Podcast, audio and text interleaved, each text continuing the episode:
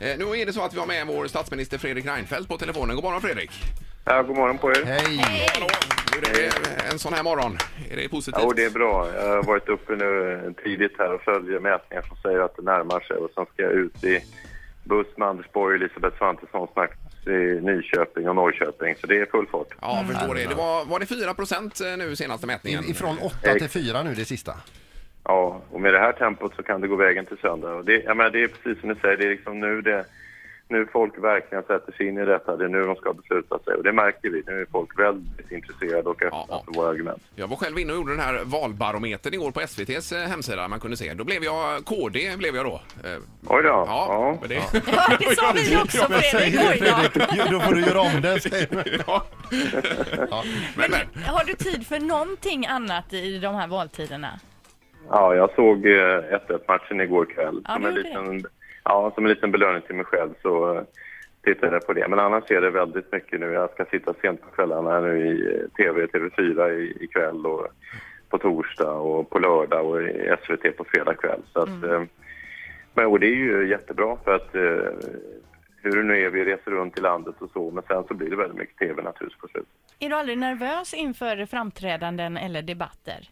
Jo, det är av det enkla skälet att det är en sån jättepublik. Det är så lite som eh, kan behövas för att det ska gå snett. Och det är så otroligt många människor som är direkt beroende av hur jag uppträder för att liksom, ja, för att respektera deras engagemang och så. Så det, jag känner mig absolut nervös. Och, men det gör bara att jag förbereder mig. Alltså nervositet är ju bra om man riktar det till bra energi, om jag blir tydlig, om jag får fram mina svar. Mm.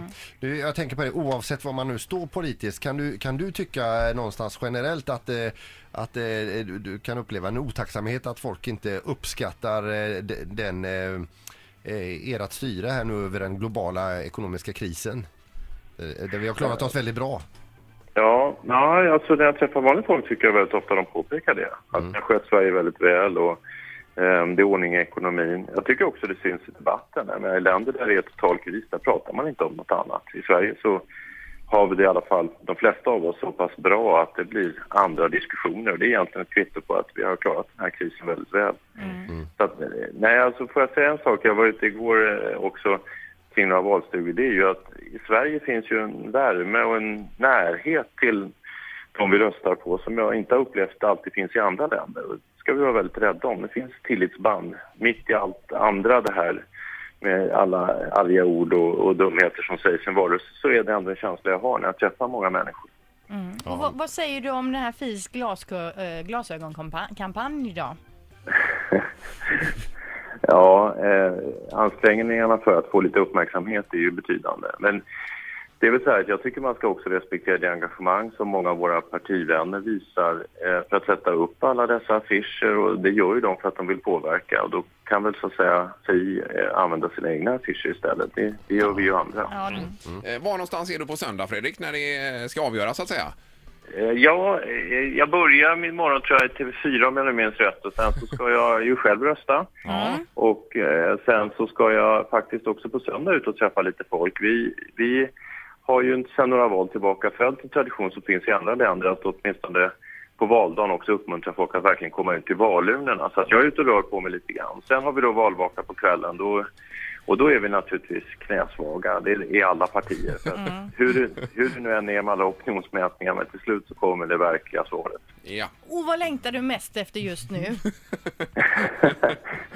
Nej, men det är klart att jag vill att det ska gå bra för mitt parti och min allians. Eh, Det är så, så sällan vi har val i Sverige. Eh, Vi jobbar dygnet runt, det känns det som ibland. Och sen kommer den här utvärderingen vart, vart fjärde år. Så att jag hoppas att det ska gå bra. eh, Och sen så ska jag sova i kapp lite, men det får komma efter. Nu kör jag allt jag kan. Ja, det är bra. det är okej. Underbart, men tack så mycket Fredrik och eh, ha en bra dag här nu då. Ja, tack ska ni ha. Ha det Tack för bra. att du var med. Detsamma. Hej då. Hej, hej. Hej. Tack, hej. Ja, Fredrik Reinfeldt alltså. just det. Det var ju spännande att höra. Det är bråda dagar nu inför eh, valet här såklart. Ett poddtips från Podplay. I podden Något Kaiko garanterar östgötarna Brutti och jag, Davva, dig en stor dos skratt. Där följer jag pladask för köttätandet igen. Man är lite som en jävla vampyr. Man har fått lite blodsmak och då måste man ha mer. Udda spaningar, fängslande anekdoter och en och annan arg rant.